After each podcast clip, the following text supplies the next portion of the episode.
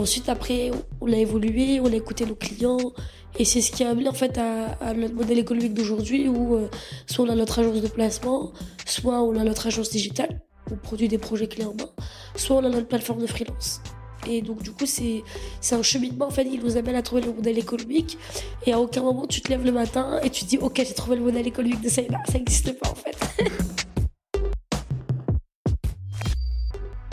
L'ambition s'apprend et le succès se conquiert.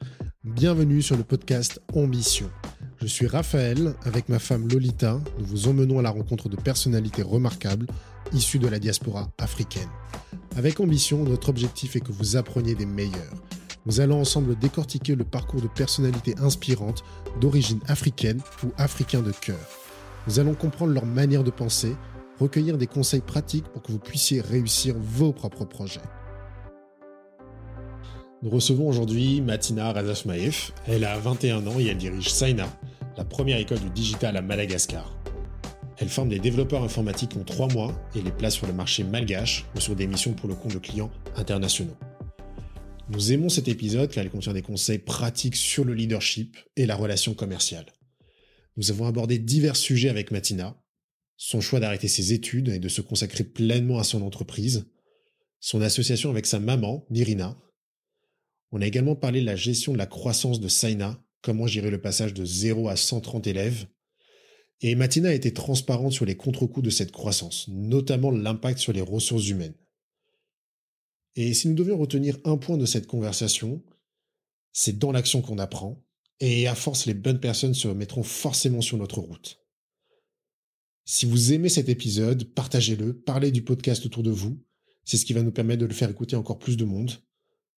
Et un point important, laissez une note et un commentaire sympa sur Apple Podcast, cela va particulièrement lui donner de la visibilité. Et sur ces quelques mots de présentation, je vous laisse faire la connaissance de Matina Razaf Maïf. La première question que je voulais te poser, c'est tu as entrepris pendant tes études, ou là tu, pendant, tu entreprends pendant tes études, et c'était à quel moment tu t'es dit euh, c'est bon, on y va les gars, on arrête de faire n'importe quoi, on se fonce? Euh, C'était quoi le jour où tu t'es dit, bon, les gars, là, ça suffit, on y va, là? C'est vrai? Ouais. Euh, en fait, moi, j'ai déjà, j'avais déjà ce rêve depuis que j'ai 15 ans. Et euh, bon, j'ai grandi, passe les détails. donc, je fais ma première année à la Sorbonne, en sciences politiques. je la valide, mais vraiment, j'ai détesté cette année-là parce que parce que je trouvais pas ça très. c'est pas pas intéressant, mais satisfaisant. Tu vois, genre, euh, t'apprends un cours par cœur, tu te recraches au partiel, tu stresses pour ton partiel parce que t'as peur d'avoir oublié un mot. Et, euh, et donc, du coup, déjà là, j'étais un peu frustrée, quoi. Et du coup, deuxième année, euh, en fait, à, l'été de cette, euh, de cette première année-là, à la fin de cette première année-là, l'été, bah là, je me dis, ouais, j'ai envie d'entreprendre. En fait, il se passe plein, plein d'événements, je fais une conf, et je me dis, ouais, c'est ça que j'ai envie de faire. Et donc, du coup, je fais le premier euh, deux mois après. Euh, enfin, c'était en août, ça. Et je me dis à ce moment-là, ok, là, j'ai vraiment envie d'entreprendre. Je sais pas comment, mais j'ai envie. Et j'ai envie d'y aller. J'ai ce projet-là. Donc, je commence à bosser dessus. Je regarde des MOOC, je m'informe. Et ensuite, je fais le Startup Weekend de, JPM. C'était mon premier Startup Weekend. Et euh, j'ai trop kiffé. j'ai trop, trop, trop kiffé. Et en plus, enfin, tout a été hyper bien fait. Euh, je, je, je sens que j'ai, bah, je pense qu'en un, en une, en un week-end, puis après en une soirée, j'ai quand même pu découvrir l'écosystème malgache d'une certaine façon que je connaissais pas du tout.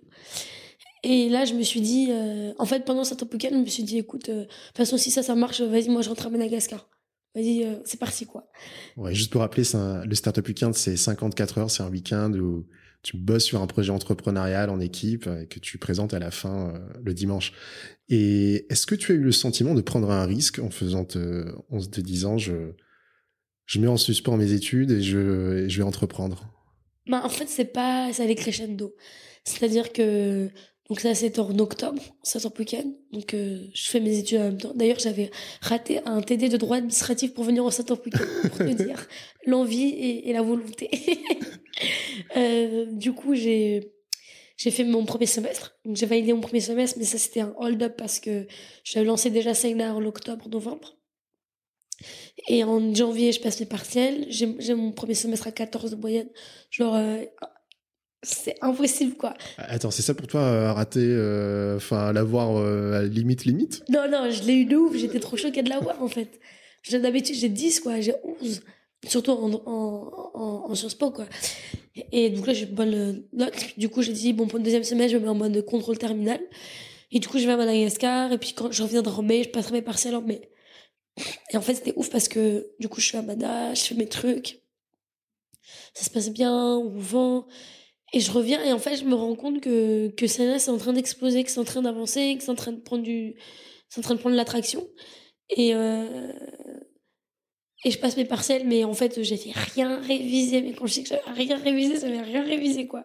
Heureusement qu'il y avait les grèves et tout. Bref, je finis à, je te les grèves. Je finis à 7 ou 8 sur le second semestre. Du coup, je valide mon année.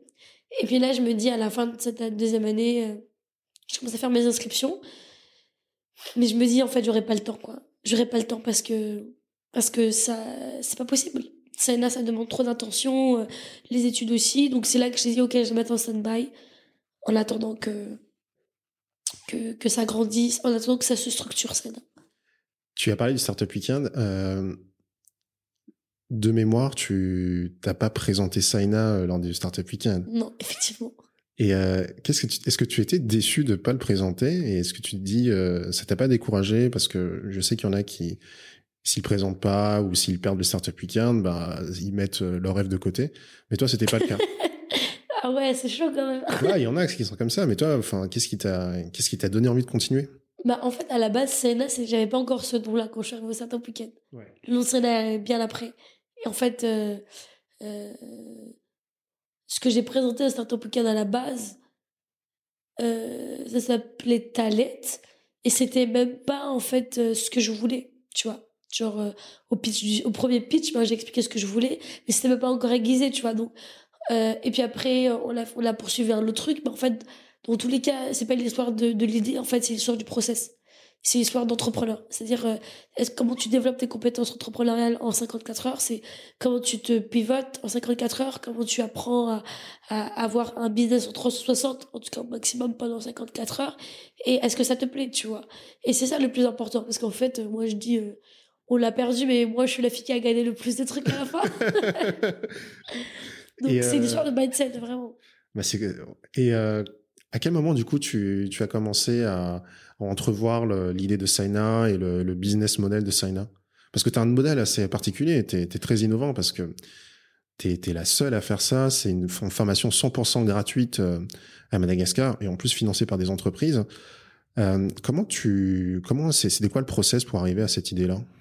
Bah, en fait, euh, comme je te disais, moi, c'est mon rêve depuis 15 ans. Le rêve au départ, le dream, c'était un local à Madagascar avec Internet illimité, des ordinateurs et des parcours de formation adaptés aux étudiants. J'avais pas du tout l'idée de code à 15 ans, j'avais pas du tout l'idée de tout ça. Mais tout ce que je savais, c'était qu'aujourd'hui, la connaissance, elle était disponible sur Internet. Euh, je savais que Internet n'était pas accessible pour tous les malgaches. Et je savais que les malgaches n'avaient pas les moyens de se payer des formations. Et que du coup, si on leur donnait accès à Internet, ben ça coûtait pas cher, en fait. Et euh, donc c'était ça le constat de départ. Et puis après on l'a on l'a bricolé, on l'a réfléchi. Et puis après j'ai été accompagnée en fait quand même de des personnes qui sont euh, je trouve extraordinaires, tu vois, et qui qui, qui m'ont compris, qui ont compris là où je voulais aller, qui ont compris ma vision et mon cœur derrière ce que je faisais, donc qui m'ont aidé en fait à driver, à driver sur le modèle économique, sur le premier modèle économique. Et ensuite après on l'a évolué, on a écouté nos clients, et c'est ce qui a amené en fait à, notre modèle économique d'aujourd'hui où euh, soit on a notre agence de placement, soit on a notre agence digitale, on produit des projets clés en main, soit on a notre plateforme de freelance. Et donc du coup c'est c'est un cheminement en fait, il nous amène à trouver le modèle économique et à aucun moment tu te lèves le matin et tu te dis OK, j'ai trouvé le modèle économique de ça, ça n'existe pas en fait. ah, c'est super important que tu le précises. Et euh, tu te c'est super important que tu précises que c'est quelque chose qui qui s'est qui, qui construit euh, avec le temps, tu vois, et que je suppose que tu as eu du mal au début à, à, comprendre c'était quoi le c'était quoi le, modèle économique initial du coup. C'est clair. Bah, le modèle économique initial c'est très simple c'est l'entreprise c'est paye 800 euros pour recruter un talent. C'est l'agence de placement. Et euh, ça c'était notre modèle économique initial. Et en fait même ça au départ les entreprises étaient en mode de, non mais euh, t'es folle ou quoi? Tu veux demander de payer la formation d'un mec? Tu veux demander de lui payer son salaire en plus? Non mais t'es malade. Et en fait c'est je fais beaucoup de je fais mon travail de sales en fait. Et beaucoup de lobbying beaucoup de sales. Et ça a marché. Mais en fait après tu vois tu... la vraie question tu vois c'est qu'un modèle économique qui peut marcher sur euh, sur plusieurs clients tu vois. Mais est-ce qu'il est scalable sur euh, des, des, centaines de milliers de clients? Et en fait finalement non puisque ça peut marcher pour certaines boîtes mais pas pour toutes les boîtes. Donc en fait au final tu es obligé d'avoir différentes offres adaptées aux situations aux contraintes de chacune des entreprises d'accord. Quand tu dis que tu faisais le sales et du lobbying ça veut dire quoi concrètement? Tu avais des rendez-vous à la chaîne, euh, tu faisais des questionnaires, c'est quoi? Euh, bah moi en fait euh, j'étais très j'étais très hardcore quand je suis arrivée à Mada je faisais 9 rendez-vous par jour. Donc le rendez-vous par jour je rencontrais toute la terre je rencontrais n'importe qui enfin pas n'importe qui mais je rencontrais des gens qui étaient qui pouvaient être intéressés par mon business. Et, et, et je leur expliquais ce que je faisais. Je leur demandais eux c'était enfin je parlais je parlais d'eux en fait. Je leur posais la question bah, aujourd'hui comment ça se passe chez vous? Euh, qu'est-ce que vous recherchez? Quelles sont vos attentes? Euh, qu'est-ce que vous pensez du marché? Euh, est-ce que vous pensez que c'est pertinent? Etc donc en fait au début tu as ce qu'on appelle des bêta testeurs tu vois qui vont te faire confiance qui vont croire en ton projet et du coup, en fait, c'était ce genre de rendez-vous que je faisais. Puis, euh, j'ai rencontré tout l'écosystème, en fait. Toutes les personnes qu'il fallait rencontrer, je les rencontrées. Et en fait, c'est très important de faire ça. Parce que déjà, tu, tu, t'assois sur le marché en faisant ça. Ensuite, ben, c'est important d'être entouré, de savoir euh, qui sont les gens dans l'écosystème. Et ensuite, après, euh, te dire que c'est pour le long terme. C'est-à-dire que si quelqu'un euh, signe pas avec toi maintenant, c'est pas la fin du monde en fait. Euh, moi, il y, a des personnes, ils me connaissent depuis deux ans, ils ont signé avec moi que deux ans après, tu vois. Ok. Et euh, donc en fait, le plus important, c'est pas tort de dire ouais, j'ai absolument te signer. Le plus important, c'est qu'ils voient que t'es là et qui et que dans leur tête, quand ils ont un problème, ils pensent à toi et en disant ah elle, elle peut apporter la solution. Donc c'est un petit peu ça. Et comment tu as fait pour euh, avoir ton premier contrat, ton premier, euh, ton premier client? Parce que euh, le problème, c'est quand tu arrives en premier sur un marché, soit tu as une idée, soit as une bonne idée, soit tu as une idée mais un peu farfelue que les gens comprennent pas. Et du coup, toi, comment tu as réussi à dire OK, on va closer, on a closé notre premier deal? En fait, c'était ouf parce que avant que j'arrive à Madla, j'avais déjà un premier deal. Et avant que j'ai quoi que ce soit, j'avais déjà un premier deal. ouais, ok, cool. et en fait, c'est ce qui m'a poussé finalement à vraiment aller à Madagascar parce que, en fait, euh, c'était le groupe Action. Et euh, j'ai rencontré leur DRH quand j'étais à Paris. Et m'a dit, euh, donc pour un café avec ma mère et tout. Et puis en fait, déjà là, il dit, en fait, ma, mère, ma mère qui est mon associée, Lyrila, elle a monté un centre de formation en informatique en 2002 à Madagascar. C'est le premier centre de, centre euh, de formation en informatique avec des certifications internationales. Un centre euh, priométrique. Et en fait, euh, elle, elle certifiait des mecs Oracle, Java, Cisco en un an. Et à l'époque, en fait, l'écosystème n'était pas prêt du tout, quoi. Et des entreprises lui disaient, ouais, à cause de toi, on va les payer 30% plus cher, c'est n'importe quoi. C'est quoi ça? Et, et en fait, c'était financé par la Banque mondiale la première année. Elle en a formé 100 à peu près en trois ans. Et en fait, euh, il n'y avait pas de modèle économique puisque c'était l'assaut. Puis en fait, ma mère est à l'origine du Goticom à Madagascar. C'est celle qui a écrit les statuts, qui a signé les premiers statuts du Goticom. Et l'école, elle est avec. Et euh, le gars qu'on a rencontré, du coup le DRH d'Action, que personne que j'apprécie énormément, qui est devenu le DG du Fonds de la formation professionnelle. Jean-Luc. Tout à fait, Jean-Luc. Euh, il a dit, euh, bah, Lyril, tu sais que moi, j'ai des anciens étudiants qui sont mes pôles, le chef de pôle IT, aujourd'hui. Et donc, on a trouvé ça ouf, tu vois. Et c'est là qu'on s'est rendu compte que, mais oui, en fait, maman, on avait déjà fait ce projet avant. enfin, kind of, quoi. Et il a dit, écoutez, je suis prêt à vous prendre 4 euh, devs. Donc il me dit ça, j'ai pas de j'ai pas de locaux, j'ai pas de profs, j'ai pas d'étudiants, j'ai pas de formation, j'ai que dalle, mais il dit je suis prêt à te prendre quatre mecs. mais c'est génial. c'est juste ouf quoi. Et euh, et du coup c'est comme ça qu'on est à la Baza et que bon, après si action ça a pris du temps, ça a pris jusqu'à je suis arrivé en avril, enfin je suis arrivé, arrivé en février mars, on lance la première promo en avril, ils sortent fin juin et du coup on signe pour juillet avec eux quoi. D'accord.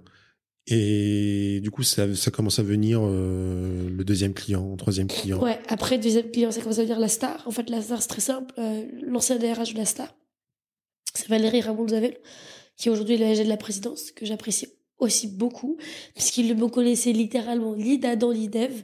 Il a mis 200 balles dans ma campagne de crowdfunding euh, quand j'ai commencé.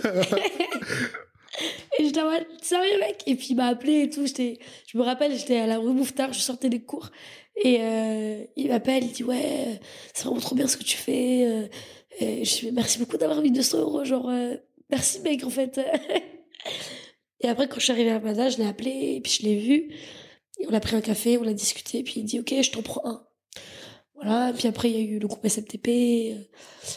Il y a eu, il y a eu bah, chez le Front Humanity. Après, il y a eu Gotech, après, il y a eu Orange, après, ouais, il y a eu plusieurs boîtes, quoi. Et du coup, enfin, la question que je me pose, c'est, tu vois, t'avais quel âge? T'avais. J'avais 19 ans. 19 ans. Et comment t'es, comment t'as cette assurance, tu vois, pour parler à des DRH Tu vois, moi, à 19 ans, tu m'envoies ça, moi, je bégaye, tu vois, oh, wow, quelle question. Euh... Écoute, c'est un, un moment, en fait, je pense que c'est juste en mode just go for it. Tu vois. Just go for it. Et attrape ce que tu vas attraper. Et il faut que tu ailles chercher ce que tu as envie d'avoir. Et qu'au final en fait euh, t'as rien à perdre. Genre euh, t'as vraiment rien à perdre. Et qu'au final soit tu passes pour une débile ok c'est pas grave je passe pour une débile c'est pas grave tu vois. Et ou soit tu passes pour un génie entre les deux pour quelqu'un d'intelligente qui a envie de faire bouger les choses. Et en fait au final quand t'arrives avec de la volonté quand t'arrives avec euh, on va dire pas forcément une espèce de confiance en soi, mais de la volonté de changer les choses, les gens, ils veulent t'aider, en fait. Et, et du coup, ils t'aident à progresser. Et tu vois, les bêta-testeurs, c'est ça, ils t'aident à progresser, ils t'aident à t'améliorer. Et en fait, c'est pas forcément que j'avais hyper euh, confiance en moi, tu vois, mais euh, fake it until make it, tu vois. Et, et c'était un peu ça. J'avais pas forcément confiance en moi, mais je me suis dit, il faut que je le fasse. Je suis déjà engagée dedans. Euh, je, je, crois, je crois en mes gars. Et puis, en fait, euh, faut être aussi profondément convaincu de ce qu'on fait, tu vois. Moi, j'étais convaincue de mes, talents. J'étais convaincue qu'ils étaient bons. J'étais convaincue qu'ils avaient de la valeur ajoutée à apporter aux entreprises. Et du coup, c'est comme ça, en fait, que tu as confiance en toi. Après, si, te, si tu sais que ton produit, euh, tes formations, quand j'ai produit, c'est que tes formations, elles sont nulles, que ce que tu sors, c'est pas bon, ben forcément, tu pas confiance, tu vois. Et puis, le plus important, c'est d'avoir confiance en soi. Confiance en ce que tu fais, confiance en ce que tu délivres. Et peu importe ce que les gens ils vont dire, en fait, puisque les gens ils vont parler, parce que les gens ils aiment parler de toute façon, euh, tu restes sur ta position, tu vois. Et c'est comme ça que tu as, confiance en toi, je pense. Et quand tu arrives à un rendez-vous, tu, avant d'arriver à un rendez-vous, tu prépares beaucoup, tu, c'est quoi ton, c'est quoi ton petit, euh, ton petit rituel? Bah, en fait, euh, je suis pas encore arrivée à avoir un rituel ou avoir euh, la même, typologie de feuille.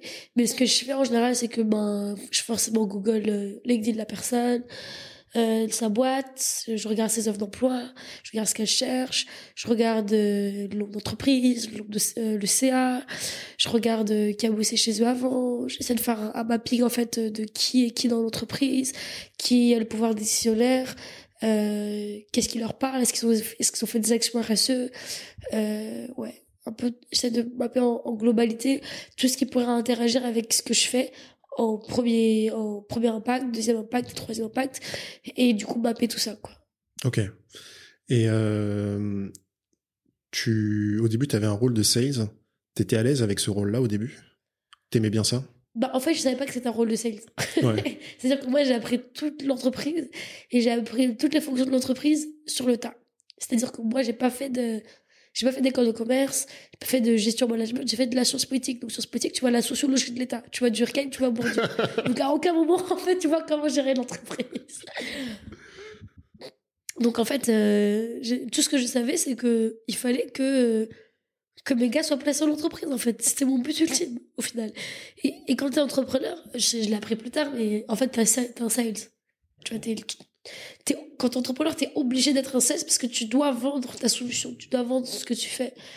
Et euh, donc j'avais, je faisais de la com, je faisais du marketing, je faisais du sales, euh, je faisais aussi de l'opérationnel day to day, euh, comment ça se passait. Et euh, en fait, moi, je kiffais. En fait, tout ce que je kiffais, tout simplement, c'était c'était le fait de me dire que euh, que j'allais permettre à un jeune de sortir de, de, sa situation en fait, de sortir de sa précarité, de, de l'amener à un autre niveau de sa vie. Et pour l'amener à un autre niveau de sa vie, ben il fallait qu'il soit placé en entreprise. Donc euh, du coup j'étais j'étais trop contente de faire ça quoi. D'accord. Ben, c'est très intéressant. Tu dis que tu as un rôle à la fois de sales commercial, mais aussi de RH. Et tu dois, tu vas aller chercher tes, tes étudiants, tes, je sais pas comment tu les appelles, les stagiaires, les élèves. Bah, en fait, on les appelle les talents. On va sourcer les talents. Les talents. D'accord. Et comment tu sources tes premiers talents? Bah, en fait, moi, j'étais, euh, je me souviens très très bien. Euh, j'étais chez moi dans mon salon et j'ai regardé euh, Lève Mentor, Alexandre Dalla. Ah, très bien.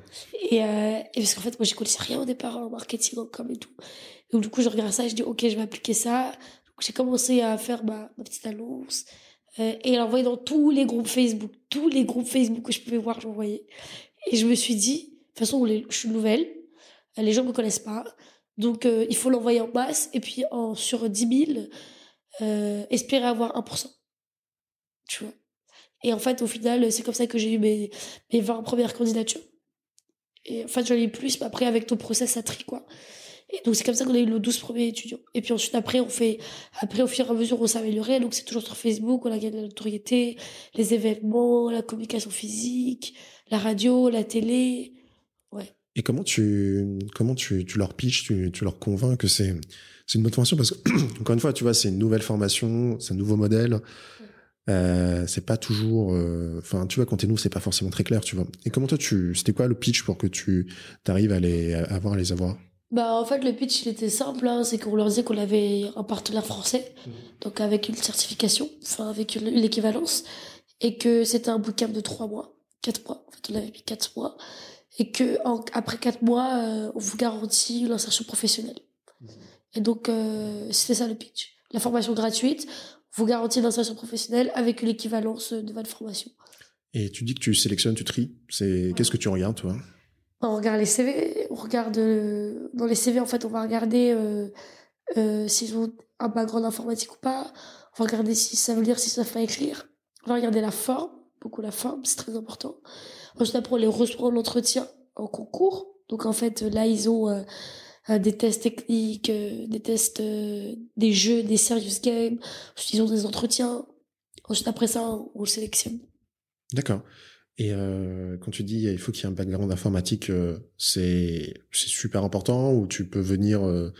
si moi par exemple j'ai j'ai pas de background informatique mais oh bah toi, hyper je suis hyper déterminé mais. Ouais. En fait la la règle, en fait c'est quand on dit background informatique, c'est très large. Ça peut être un mec euh, qui a fait HTML5, CSS3 sur son ordi tout seul parce qu'il était curieux et parce qu'il était passionné. Un mec euh, qui a fait 5 ans d'ingénierie, un mec qui a fait 3 euh, ans au CNTMAN, à quelqu'un qui a commencé depuis qu'il a 8 ans à faire de l'électronique sur son, sur son tel, tu vois. Donc c'est très large. Et ça peut être quelqu'un qui a jamais fait d'informatique, mais qui a fait une licence ou, ou deux années en marketing, en com, dans une autre filière, en fait. D'accord. Et toi, le fait que tu sois jeune, du coup, t'as pas fait non plus euh, d'école d'ingé, euh, t'as pas un parcours, technique. Est-ce que c'était bloquant? Est-ce que les gens t'ont, est-ce que, est-ce tu t'es senti crédible pour mener le projet ou pas? Je pense que tu te sens jamais crédible pour mener le projet, que ce soit au début ou que ce soit aujourd'hui, tu vois. T'as toujours un petit peu ce, syndrome de l'imposteur ou, ou finalement t'as l'impression que tout le monde est plus capable que toi, tu vois est plus capable que toi et qu'il y a toujours une personne qui le fera mieux que toi, tu vois. Et euh, peut-être que c'est vrai, tu vois, mais il y a tellement de choses à faire déjà.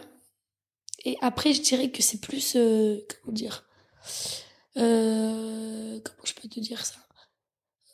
J'ai appris sur le tas les éléments de langage à dire, tu vois. Et genre, j'ai appris à, je vais pas dire que j'ai appris à bullshitter, tu vois, mais j'ai appris à avoir un discours commercial, j'ai appris à répondre aux questions qui sont récurrentes, j'ai appris en fait à, répondre aux interrogations euh, via différentes façons, des mails, des appels, euh, des présentations. Et, et, forcément, il y aura toujours des gens qui vont dire oui, c'est pas assez, oui, euh, c'est pas comme ça devrait être, c'est pas suffisant. Mais euh, au final, quand, quand ça arrive, c'est quand on arrive dans quelque chose de très technique, j'appelle ma mère et c'est ma mère qui fait le rendez-vous. Super. parce qu'elle a 30 ans d'expérience dans l'IT. Ouais. Et c'est facile de bosser avec ta mère? Trop bien. Elle me, elle me supporte dans tous les sens du terme. Genre vraiment. et euh, ouais, elle est hyper smooth. Euh, elle est très flexible, très. Euh, Ouais, c'est hyper bien de bosser avec elle. Mais pourquoi ta mère Pourquoi vous avez dit euh, euh, mère-fille, euh, on va entreprendre ensemble Mais en fait, on s'est jamais dit ça à la base. En fait, c'était, en fait, c'était logique. C'est-à-dire qu'elle a fait ça en 2002. Puis j'ai dit, bon, j'ai ce projet, j'ai ce rêve. Puis elle a dit, ok, je vais t'aider. Tu vois. D'accord. Et c'est tout, en fait. Et. Enfin, moi, ça m'intéresse beaucoup parce que, hum, tu vois, avec Lolita, ça fait. On a mis cinq ans à savoir vraiment bosser ensemble, tu vois. Et moi, je voudrais savoir, c'est, c'est quoi les, les coulisses? Est-ce que vous avez, euh, vous avez des, des règles Tu pour savoir bosser? les coulisses? Non, pas forcément les coulisses, pas trop perso non plus, mais tu vois, c'est quoi? Est-ce que vous avez quelques règles quand vous, te- quand vous bossez ensemble? Euh, Parce que tu vois, par exemple, nous, on se dit, euh, on se donne du feedback, mais hard avec Lolita, tu vois. Ah bah, je veux bien te croire. Et là, je veux savoir du coup comment vous, enfin comment vous faites en sorte que, que ça, ça n'abîme pas la relation, le fait que tu vois il y a des soucis, euh, parce que c'est pas rose tous les jours, tu vois. non, c'est clairement pas rose tous les jours. Et, et franchement, c'est très très difficile parce que moi, je sais que je suis un peu un tyran, tu vois. Et euh, non, mais c'est vrai. Honnêtement, c'est vrai. Et parfois, je suis très, très, très, très hardcore, tu vois. Et parfois, trop hardcore. C'est-à-dire que je me rends pas compte que je peux parler mal. Je me rends pas compte que, que je peux avoir un management qui est dégueulasse. Je me rends pas compte de plein de choses que je fais, tu vois, parce que je suis dans le rush et je suis dans le truc. Et euh, donc, en fait, ce qui a été très difficile, c'est de se séparer le travail. C'est-à-dire, ce qui été très difficile, c'est de se dire, OK, ça c'est ma responsabilité, ça c'est ta responsabilité. Parce que des fois, elle vient dans ma responsabilité, moi, des fois, je viens dans ses responsabilités, tu vois. Et donc, en fait, le plus dur, c'était de, de, de se dire, OK, ça c'est, moi, je m'occupe du sales, je m'occupe du market dans le process. Toi, tu t'occupes du customer success, tu t'occupes du produit. Et si on a besoin de toi au rendez-vous sales, tu viens, tu vois. Et ça, c'était très difficile à, à, à trouver. Et ensuite, après, euh, tu vois, on n'a pas vraiment de règles en termes de règles. Enfin, on n'a pas vraiment de règles en soi, puisque en fait, on vit, on vit ensemble. C'est-à-dire qu'on dort ensemble, euh, euh, parce qu'on habite dans le même appart. Enfin, on habite toujours dans le même appart, mais à un, à un moment, on dormait ensemble, on vivait ensemble et tout. Donc c'était, c'est très compliqué. Et enfin, c'était pas compliqué, mais on n'avait pas forcément notre notre coin loup tranquille. Et en fait, ce qu'on fait, c'est que euh, maintenant, c'est très simple. on a nos OKR en fait. On a nos objectifs et euh, faut atteindre les objectifs. Objectif et résultat clé. Ouais, c'est ça. C'est ça, c'est ça, c'est ça. Et après, on essaie de, de, de, de se démultiplier, tu vois. Genre, avant, on était beaucoup ensemble, tu vois. Et là, maintenant, on est plus en mode, euh, ok, on a besoin de, de, s'ex- de, de s'étendre. D'accord. Et du coup, premiers étudiants, c'est euh, qu'est-ce que tu ressens lors de la première euh, sortie de promo? Parce que c'est quelque chose. Là, tu c'est un Ouais. premier palier. Qu'est-ce que tu J'étais stressée. Ouais. euh, bah, tu vois, genre ma première promo, ma première sortie de promo, euh, pff, je l'imaginais pas comme ça. Tu vois, genre, on s'est amélioré de sortie de promo en sortie de promo, mais euh, j'étais hyper fière d'eux, en fait. Très fière d'eux parce qu'il y avait des entreprises qui étaient là, qui ont dit, euh, franchement, euh, en trois mois, on s'attendait pas à ce qu'ils soient capables de faire ça, quoi, tu vois. Et donc, on a fait mentir des gens. Et moi, c'est ce qui m'a rendue le plus heureuse. Parce que les Malgaches, ils comprennent pas le bootcamp. Tu vois, ça fait 20 ans que ça existe aux États-Unis. Euh, Amanda, aujourd'hui, il y en a qui comprennent pas encore que c'est possible d'apprendre à coder en trois mois, tu vois. Ouais. Donc, euh, les faire mentir, c'était mon kiff. Et après, euh, voir les entreprises qui nous ont fait confiance être là, c'était, c'est top, quoi. Donc, moi, c'était, c'était un sentiment de fierté, mais pas de moi, mais de mes étudiants. Tu vois, de, ils s'en sont sortis, c'est- ils sont, c'était pas facile, c'était dur, donc j'étais fière d'eux, quoi. Et qu'est-ce qu'ils ressentent eux quand euh, ils ont terminé la formation? Parce que trois mois intensifs de bootcamp, euh, tu vois, c'est tu morfles. hein, tu, Ouais, c'est clair. tu envoies même des photos, tu vois, où ils, euh, ils dorment sur Ils place. terre. ouais, tu vois. Et qu'est-ce qu'ils ont, qu'est-ce qu'ils ont, qu'est-ce qu'ils en pensent eux à la fin? Bah, ça a changé leur vie, quoi. Ouais. Genre, pour beaucoup, en fait, ça a accéléré un peu le cours de leur vie et que, et donc ils sont reconnaissants, tu vois. Parfois c'est dur parce qu'il y en a qui sont latentes, parce qu'ils sont pas touchés de placer, mais euh, du coup c'est un petit peu un, un poids qui tombe pour eux, quoi. Et c'est toi qui t'occupes de les placer avant au bon? Ouais, ouais, c'est moi qui m'occupais de les placer, même aujourd'hui encore un peu, hein. Ouais. Et euh, ouais. D'accord. Et aujourd'hui, tu, tu as un rôle de CEO qui évolue. Tu commences à avoir un rôle de CEO qui évolue. Enfin, de directrice générale, j'essaie de faire attention à mon anglicisme. Euh, c'est quoi l'évolution que tu vois entre ton rôle de CEO quand tu commençais et maintenant? Ouais. Euh, ça va être très paradoxal ce que je veux dire, mais au départ, tu fais tout. Tu fais littéralement tout. Tu fais de la com, tu fais du sales, tu fais de l'administratif, tu fais, euh, tu fais de l'opérationnel. Moi, je vais pas trop faire de l'administratif. Tu fais du recrutement, tu fais tout ça. Et ensuite, après, euh, plus ça évolue, plus tu dois te concentrer sur des choses qui apportent de la valeur. C'est-à-dire qu'il y a des choses qui ont de valeur ajoutée que tu peux plus te permettre de faire. Parce que ça coûte trop cher pour que tu le fasses. Et, euh, et tu vois, aujourd'hui, moi, je suis beaucoup plus concentrée sur, euh, sur euh, la stratégie, notre stratégie de croissance, sur euh, beaucoup plus concentrée sur le développement commercial et sur le sur, sur la com et le marketing. Tu vois, et genre là à terme, je vais être encore moins sur la com et le marketing quand j'aurai réussi à automatiser. Pareil pour le sales.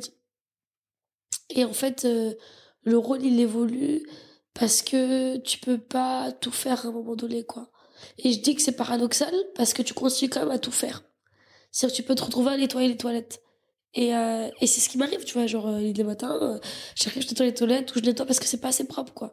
Et tu peux te retrouver à faire le café et, tu peux te retrouver à, à, à, recevoir des clients. Enfin, tu, tu peux te retrouver à, à tout faire en, en, sachant que c'est pas à toi quand même de tout faire, tu vois. Et c'est aussi un peu pour montrer l'exemple, pour être présent et pour que pour que les gens ils voient que t'es là et que et que c'est pas censé être comme ça en fait. Ouais. Et du coup, tu, puis t'es aussi quand même très présent parce que tu mets en place des process, tu mets en place des outils pour que tu puisses voir tout ce qui se passe sans forcément parler à tout le monde. Et euh, donc, du coup, t'es quand même hyper présent, mais t'es moins dans euh, la confrontation, la conversation quotidienne avec tout le monde, quoi. D'accord. Euh, ça veut dire que tu, tu as commencé à recruter euh, des gens pour commencer à déléguer, c'est ça? Ouais. Et du coup, comment tu, comment tu as, comment tu recrutes? C'est qu'est-ce que qu'est-ce que tu regardes euh, Qu'est-ce que quelles sont les questions que tu aimes bien poser pour euh, pour essayer d'identifier si cette personne fit avec ta culture? En fait, euh, les recrutements c'est quelque chose que j'ai. Tu sais, tu dis des fois the hard way. Et ben là, j'ai vraiment learn the hard way pour le recrutement. Donc euh, franchement, aujourd'hui, euh, je prends pas quelqu'un si c'était pas sur recommandation. Ok. Clairement. Et, et genre, euh, et je l'applique pour moi-même, comme quand il y a quelqu'un qui me demande et que je dis que non, cette personne, je te la recommande pas du tout. On s'écoute tous, en fait. Parce que on sait ce que c'est de recruter les mauvaises personnes, on sait ce que c'est de pas, euh, de, de mal recruter, quoi. Et que derrière, ça te, ça te coûte. Donc aujourd'hui, c'est beaucoup par recommandation. Je, moi, je regarde dans le CV, je regarde euh, ce qu'ils ont fait, c'est-à-dire est-ce que ça fit, est-ce qu'il y a du sens avec ce qu'ils veulent faire? Ce que je demande toujours, c'est qu'est-ce que tu aimes faire et qu'est-ce que tu voudrais faire ici. Et parce que souvent, moi, j'arrive avec ma vision des choses. Euh, ouais, je vois ton profil, tu vas faire ça, ça, ça, ça, ça. En fait, la personne, elle a pas du tout envie de faire ça. et du coup, après, ça crée des frustrations pour tout le monde. Alors que le, le plus important, c'est que tout le monde soit épanoui, heureux dans ce qu'ils font et que ils voient que c'est que c'est euh, que c'est ok quoi que on, on, est bien là où on est quoi. Donc je pose cette question là je pose la question c'est quoi leur rêve? Où ils rêvent d'être dans dans 5 ans dans 10 ans? Et euh, ouais je pose beaucoup cette question. Et qu'est-ce qui les emmène là? Pourquoi pourquoi pourquoi vous êtes ici quoi? Voilà. et là tu as embauché ta general manager ouais. qui est une tueuse une killer et comment vous êtes rencontrés? C'est quoi le... En fait, c'était ouf. La rencontre, c'était ouf parce que ouais, j'étais au bout de ma vie, j'étais j'étais infiltrée et euh, j'étais toute seule. Ma mère était partie parce que euh, ma liesse est arrivée. Donc, euh, et euh, elle était à Paris. Après, j'avais perdu toute l'équipe. On avait perdu toute l'équipe. J'étais toute seule à gérer 130 talents et à gérer 50 entreprises, à gérer les finances, à gérer les fournisseurs. Et j'étais vraiment au bout de moi-même. Je sors de ce truc et je croise euh, l'une des meilleures amies de ma mère qui s'appelle Entre Macavel et je lui dis oh t'as pas quelqu'un pour moi là parce que genre je vais craquer là et dit si j'ai quelqu'un pour toi je pensais à quelqu'un en tête et euh, et vas-y je te je t'envoie son CV elle m'envoie son CV dans la journée le soir je rencontre euh, je rencontre As et du coup euh, on est parti comme ça quoi ah, trois jours bien. après elle est D'accord, trop bien. En plus, euh, elle a un parcours RH, donc ça. Ouais, 10 ans d'expérience RH. Ouais, chez Webel. Ouais, chez Webel, cool. puis aussi avant chez EDL. Ok, cool. Et du coup, avec euh, cette période où tu te retrouves seul, c'est quoi les leçons de management que tu en tires? Wow. Est-ce que tu considères d'abord, est-ce que c'est, est-ce que c'est pour toi un, un, échec ou pas cette cette période où tu t'es retrouvé seul? Je sais pas comment tu le vis en fait. En fait, j'étais c'est un mixed feelings tu vois, un côté, j'étais très contente que ces gens-là soient partis parce que c'était des. Ils te bouffaient de l'énergie, ils te bouffaient de tout, en fait, sans apporter forcément à la boîte. Et donc, euh, très. Waouh, merci, ils sont partis. Mais d'un côté, très. J'étais. J'étais très stressée. Très, très, très stressée.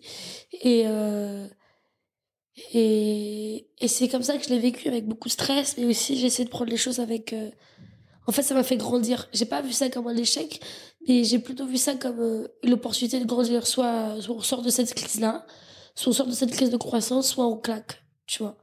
Et euh, on est clairement sorti. Je savais qu'on allait sortir de cette crise de croissance, de toute façon, je le savais. Mais c'était en mode comment on allait sortir de ça?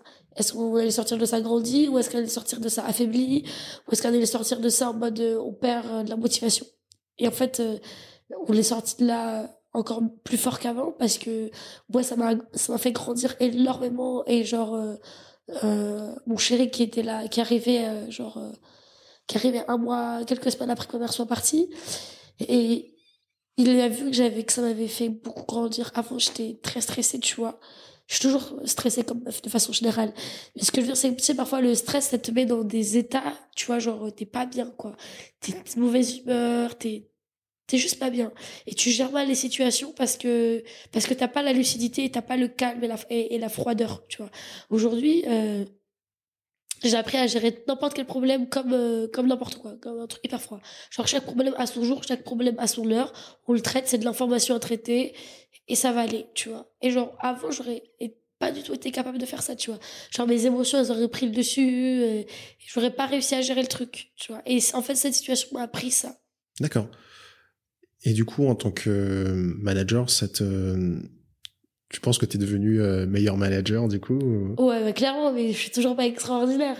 J'ai encore beaucoup, beaucoup de travail à faire, mais je sens que j'ai beaucoup évolué, tu vois, même dans ma façon de d'être avec mes équipes, dans ma, dans ma façon de d'être là pour eux, parce que je sais que j'ai beaucoup de fails managériales.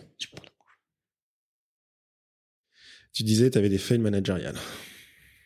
Yes, euh, j'avais des failles managériales et euh, pour plein de raisons. Tu vois, moi je suis jeune, euh, j'ai 21 ans, c'est compliqué de, que les gens se fassent gérer par une gamine, tu vois. Enfin là maintenant j'ai 22 ans, mais à l'époque c'était ça. Et j'avais beaucoup de choses à apprendre. Euh, je me rendais pas compte que je pouvais blesser des gens, je me rendais pas compte que que ce que je disais pouvait les affecter, que ils voyaient pas le côté. Euh, J'essayais d'être très pragmatique en fait et très factuel. Chaque fois, ils mettaient des émotions je pense que le problème aussi de pas réussir à gérer le perso du pro en interne, en tant qu'équipe, tu vois, c'est parce qu'on dit qu'on est une famille, et en même temps on n'est pas, tu vois, on est une famille, mais en même temps, ok, on est dans le professionnel, ok, donc on fait gaffe. Et euh, donc ça, je pense que c'est c'est c'est c'est l'une de mes failles managériales. Et en fait, aujourd'hui, euh, genre, euh, j'arrive mieux en tout cas à communiquer avec mes équipes. Et aujourd'hui, j'ai le general manager qui me permet d'être le support entre mes équipes et moi. Mhm. Et ça, c'est c'est c'est fondamental, quoi. D'accord. Et comment tu, comment du coup, tu avais une période de croissance, euh, euh, tu passes de 0 à 130 euh, talents à gérer. C'est qu'est-ce que tu mets en place pour structurer justement ta boîte? Ouais, c'est beaucoup d'outils digitaux. C'est-à-dire avoir une plateforme qui est digitalisée. Enfin, on avait internalisé une plateforme digitalisée où tu peux suivre les étudiants en temps réel sur ce qu'ils font. Avoir euh, des process dans le sens euh, chacun sait ce qu'il doit faire. Tu as là par exemple pour le sales, on utilise un, un Trello qui nous permet en fait dès qu'on a une demande qui arrive, c'est traité dans ce Trello là. On a un CRM qui nous permet de suivre les transactions en temps réel, euh, l'argent que ça nous apporte en temps réel.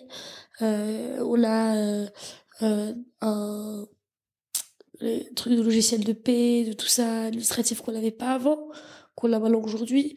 Euh, des choses qui sont écrites, euh, des choses qui sont claires pour tout le monde. Et, je pense que pour se structurer, ça passe aussi par des personnes qui savent structurer des boîtes. Tu peux pas prendre des gens qui ont jamais structuré des boîtes. Tu peux prendre des gens qui n'ont jamais fait ce que tu leur demandes de faire. Et donc ça, c'est hyper important. D'accord. Mais toi, du coup, tu étais euh, à l'aise du coup dans ce changement de, de manière de travailler, où tu passes beaucoup de, enfin, quand tu commences, tu vois, t'es t'es tout feu tout flamme, tu tu vas un peu tête baissée, ben tu vois, t'es es obligé d'être une tête brûlée quoi, tu es obligé d'ouvrir des portes, donc tu fais ça. Et ce passage au, au process, est-ce que tu étais à l'aise avec ça? Parce que moi je sais, tu vois, que moi je, quand on a commencé à mettre du process dans JPM, ça ouh, ça. Ça fait mal. Bah, c'est c'est une c'est un changement de culture, tu vois. Ouais, c'est Et toi, du coup, comment tu l'as vécu? En fait, moi, c'est, moi je l'ai voulu. C'est-à-dire que j'ai dit aux équipes, euh, et je l'ai écrit, j'ai dit maintenant ça suffit la créativité, euh, maintenant il faut mettre les choses en, faut mettre les process en place. Alors c'est bon, on arrête les conneries là. je dis c'est bon, et euh, j'ai, dit ça, j'ai dit il y a sept gamines dans cette boîte, il y a moi, donc maintenant on arrête avec les gamins, on prend que des gens expérimentés. Et euh, donc moi je l'ai voulu, en en tout cas ce côté process, parce que je pouvais plus, genre humainement parlant, c'était pas possible pour moi en fait. Donc euh, ce qui était dur, c'est que ça nous ralentissait, c'est que c'est en train de nous ralentir, tu vois. Et mais que en même temps c'est pour aller beaucoup plus vite derrière. Donc la frustration elle est plus là. C'est le fait de dire que ça prend du temps quoi. D'accord. Et je- tu me diras si on peut en parler, mais tu as levé des fonds. Ouais. Euh, comment tu as abordé la question et Parce que c'était aussi nouveau pour toi. Comment tu as abordé la question? Donc en fait on a fait une première levée, enfin une première ouverture de capital, où on a accueilli nos accélérateurs historiques. Et en fait ce qui s'est passé c'était que euh, on avait besoin de grandir, on avait besoin de recruter des personnes, dont ma mère. En fait, j'ai été mis en contact avec quelqu'un, avec un BA. Première, j'ai eu de la chance avec ce BA, il s'appelle Titre Arson. Il est génial, il investit dans, dans plusieurs, en fait, c'est un, c'est un gars qui bosse dans un fonds d'investissement pour l'agriculture euh, à Rotterdam et qui investit de façon personnelle à côté. Il a investi dans plusieurs boîtes à Manille en Afrique du Sud. Et j'ai, et j'ai vraiment, j'étais vraiment bénie, j'ai vraiment de la chance de l'avoir eu en tant que BA parce que c'est quelqu'un qui est très flexible et qui comprend les choses, tu vois. Et euh, donc ça a été grâce à lui, ça m'a ça permis que ce soit smooth, tu vois. C'était pas en mode euh, c'était des BA relous, faut que ce soit clac clac et tout, tu vois. Donc quelque part ça m'a servi, mais d'un autre part ça m'a pas servi, tu vois. Donc euh, comment je abordé On a fait un premier call, euh, ça très bien passé, euh, on s'est beaucoup kiffé. euh, moi je lui ai dit écoute, euh, tu vois à l'époque moi j'étais pas du tout ouverte pour, euh, en fait pour te dire, hein, on a commencé à discuter en août 2018 et on l'a signé en avril 2019. Ah ouais, quand même un an, quoi. Un an parce que moi j'étais pas prête. C'est-à-dire que que euh, tout le monde attendait qu'on lève pour septembre, tu vois. Enfin pour septembre octobre 2018. Et, et nous on n'était pas prête en tant que cofondatrice, on comprenait pas pourquoi il fallait qu'on lève, on comprenait pas pourquoi il fallait qu'on ouvre notre capital, on comprenait pas tout ça et on n'était pas prêt à ça. Et euh, et donc, euh, du coup, en fait, euh, la première fois que j'ai lu en call, j'ai dit, écoute, pour moi, c'est hyper important de m'associer à des personnes avec qui j'ai un fit chemin, avec qui je partage des visions et, de la valeur, et des valeurs. Parce que, euh, aujourd'hui, je prends n'importe quel BA, et qui n'importe quel BA qui a de l'argent, mais s'il n'y a pas de fit chemin, on va, ça va être compliqué, tu vois. Donc, c'est comme ça que moi, j'ai abordé la chose au départ.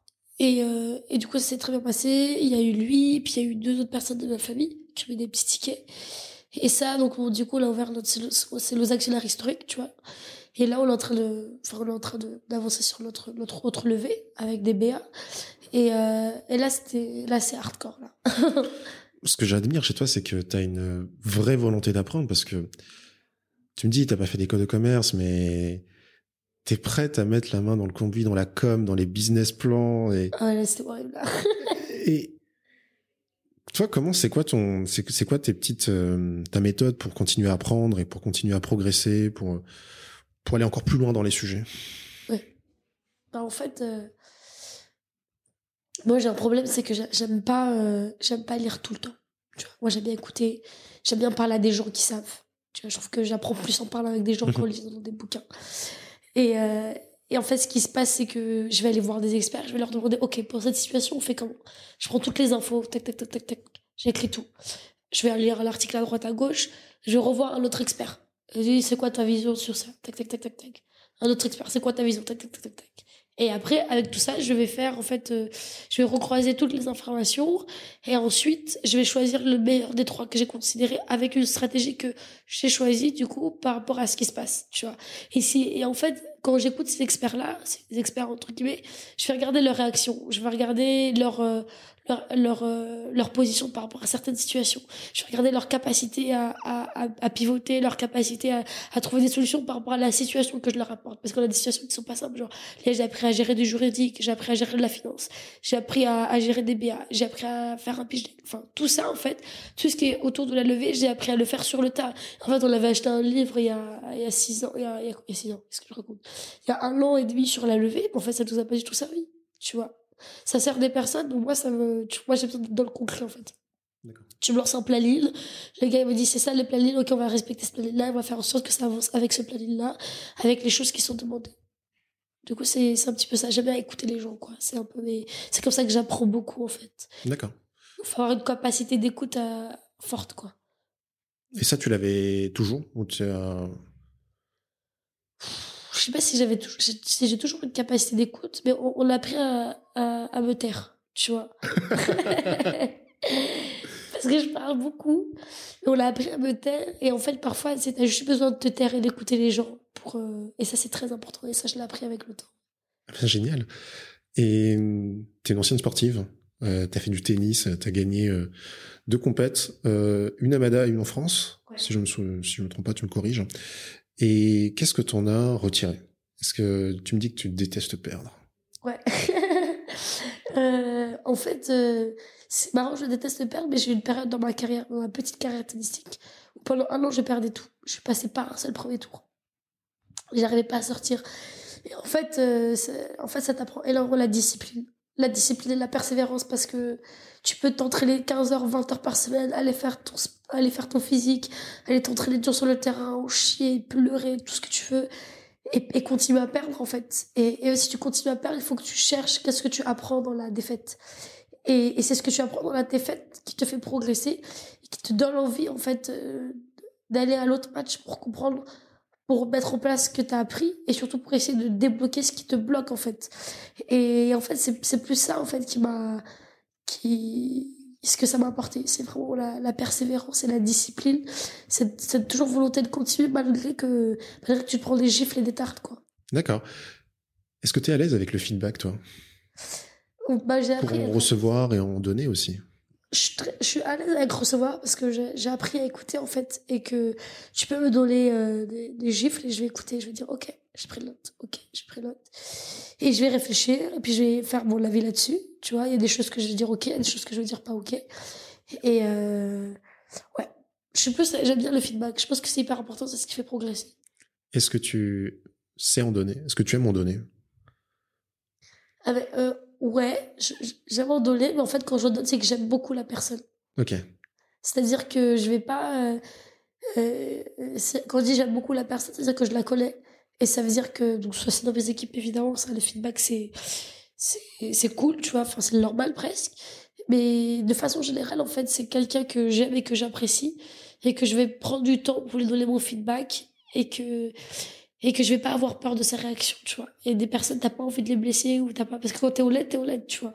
Si ce mec, c'était de la merde, en fait. Donc, euh...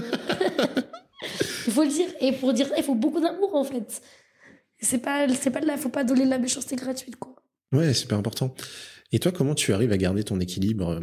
Tu me dis que tu fais du sport euh, une fois sur deux. Euh, c'est quoi tes petites habitudes? Qu'est-ce qui te permet de tenir? Parce que c'est pas évident, madame. Non, c'est pas évident. Euh, alors moi, j'arrivais pas à faire du sport quand j'étais à Mada. J'ai un coach sportif qui est vraiment, euh, qui est vraiment génial. Et, euh, et genre, euh, il est hyper attentionné. Il dit bon, je, oublie pas aujourd'hui, on a, on a physique. Et puis, il sait que j'ai pas bien. Il dit, je t'ai réservé un massage. Oublie pas, t'as ton massage à 17h30. Tu vois, il est, en fait, c'est, pour moi, c'est, quand t'es entrepreneur, t'es comme un sportif de haut niveau. Tu dois avoir ton staff autour de toi. Et, et c'est super, super important d'avoir les gens, être bien entouré. Des gens t'aident, qui te font grandir, qui te font te sentir bien. Donc euh, quand je suis à Mada, je fais du sport. Ici, j'arrive pas trop. Et en fait, le sport, ça te permet de garder l'équilibre. Mais au-delà du sport, c'est aussi les gens que tu vois et que tu côtoies. C'est très, hmm. très, très important. Ok. Et tu as une alimentation particulière? Je déteste faire à manger. Euh, je bois beaucoup de café en ce moment. ouais. Beaucoup de café. Et sinon, euh, j'aime bien manger veg. D'accord. Et parlons de Mada. T'as as grandi à la fois en Afrique et à Madagascar. Euh, comment t'es venu euh, cet amour pour Madagascar? En tout cas, le fait d'apprécier Madagascar euh, tel qu'il est. Ouais. Parce que moi, je te dis, c'est pas évident. Pour moi, même pour Lolita, tu vois, on se pose des questions. C'est comme le quotidien est tellement différent et c'est pas du tout la même culture, ben on se pose beaucoup de questions, tu vois. Ouais, je pense que c'est même pas tant une question de niveau de vie, c'est une question de culture, comme tu dis. Genre, euh, tu peux avoir un niveau de vie de ouf à Mada avec peu d'argent. Alors qu'ici, avec, euh, en France, peu d'argent, on a un niveau de mer, un niveau de vie très très bas, quoi. Et à galérer. Mais en même temps, tu vois, t'as, t'as la qualité de vie aussi qui, bah, tu vois, la pollution, euh, la saleté, les incivilités, ça te bouffe, hein. Ça te bouffe de l'énergie, ce que tu n'auras pas ici. Mais ici, d'autres, c'est d'autres trucs qui vont te pomper, qui vont te pomper de l'énergie. Et question culture, en fait, c'est très simple, hein. T'es une femme, euh, t'es jeune, euh, t'as une boîte. En fait, les gens, ils vont parler, quoi. Et il n'y aura pas cette culture de l'entraide, cette culture de la collaboration, tu vois. Et c'est très typique à Madagascar. Et je trouve ça très dommage, en fait. Ce qui fait qu'au final, au lieu d'aller beaucoup plus vite, tu te bats contre des gens avec qui tu devrais pas te battre, mais des gens qui devraient t'aider à avancer, tu vois. Et ça, c'est quelque chose que, que je déteste à Madagascar. Et c'est ce qui, vraiment, j'aime pas du tout, quoi. Genre, c'est, c'est horrible pour moi. Et c'est pour ça que il y a plein de moments dans, dans ces deux dernières années où j'étais à Madar. Enfin, entre Mada ici et surtout à Mada, j'ai pas du tout kiffé quoi. J'ai j'ai presque détesté. C'était vraiment euh, c'est vraiment dur en fait de faire face à ces gens-là. Tu viens au pays, je sais que de toute façon personne n'attend personne, t'es jamais le messie. Mais quand tu fais un truc bien et que tu essaies de faire avancer les choses et qu'il y a personne qui, enfin en tout cas il y a plein de gens qui parlent mal et qui sont pas de ton côté, alors qu'ils devraient l'être au regard de leur position. C'est relou quoi. D'accord. Et ça, ça te bouffe. Et t'arrives à te protéger justement de cela. Euh ces ondes négatives? Ouais. Bah moi, clairement, j'ai appris à protéger mon cœur. Hein. Euh, c'est-à-dire que j'ai des cercles autour de moi. C'est-à-dire euh, cercle au niveau 1, cercle au niveau 2, cercle au niveau 3, où tu dis... Euh, des choses que tu dis à ton premier cercle que tu dis pas à ton deuxième cercle, en fait. Et, et c'est comme ça où finalement tu vas t'entourer, tu vas te, tu vas te confier aux personnes à qui tu as besoin de te confier. A des personnes qui comprennent ce que tu fais, qui vont t'accompagner, qui vont être là pour toi. C'est ultra important. Et c'est comme ça que tu arrives à te protéger, en fait. Et que, que tu arrives à sortir de, de ces choses difficiles. D'accord. Et tu gardes ou pas un souvenir de ton passage en Afrique? T'es... Si je garde un bon souvenir de mon passage en Afrique? Ouais, tu, tu as des souvenirs ou pas de ton... ton... Quand je suis né là-bas? Quand t'es né là-bas? Non, j'ai zéro souvenir. Parce que t'es, t'es parti là-bas... Euh... T'es en Côte d'Ivoire, c'est ça? Ouais, je suis né en Côte d'Ivoire. Et je suis retourné en Côte d'Ivoire après. D'accord. T'es parti à quel âge, toi, du coup Là-bas? Bah, en fait, je suis née là-bas. Ouais. Et jusqu'à mes deux ans. Après, il y a eu la guerre en 2000, donc on est rentré à Madagascar, donc je me souviens pas du tout. Et là, ouais, j'y suis retournée. bête, ok. non, non, t'inquiète. Mais j'y suis retournée là récemment, euh, l'année dernière. D'accord. Mais euh, très spécial.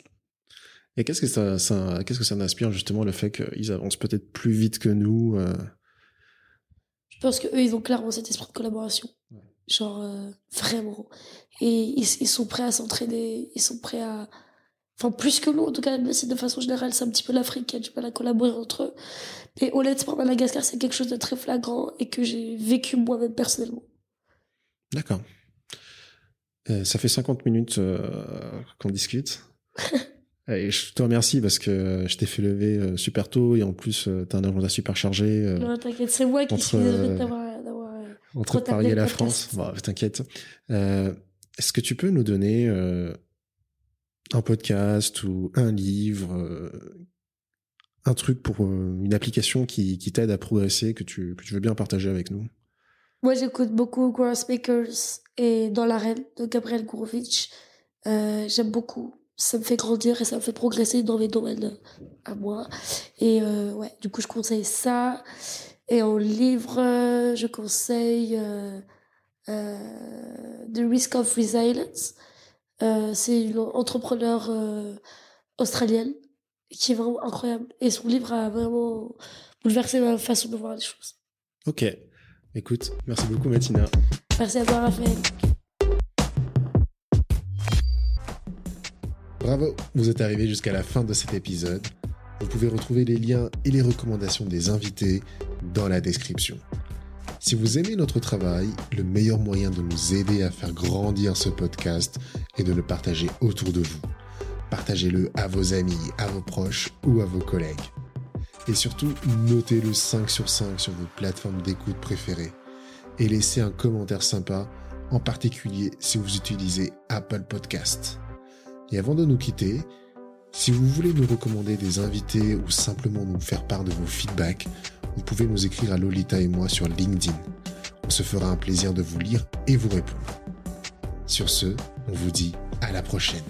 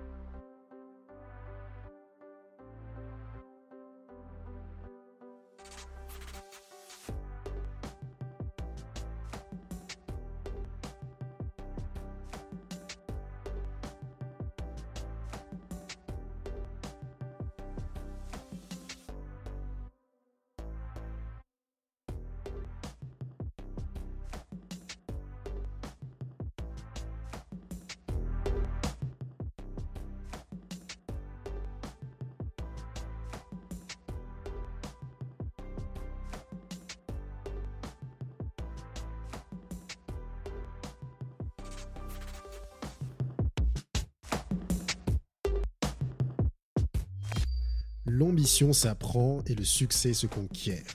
Bienvenue sur le podcast Ambition. Je suis Raphaël, avec ma femme Lolita, nous vous emmenons à la rencontre de personnalités remarquables issues de la diaspora africaine. Avec Ambition, notre objectif est que vous appreniez des meilleurs. Nous allons ensemble décortiquer le parcours de personnalités inspirantes d'origine africaine ou africain de cœur. Nous allons comprendre leur manière de penser, recueillir des conseils pratiques pour que vous puissiez réussir vos propres projets.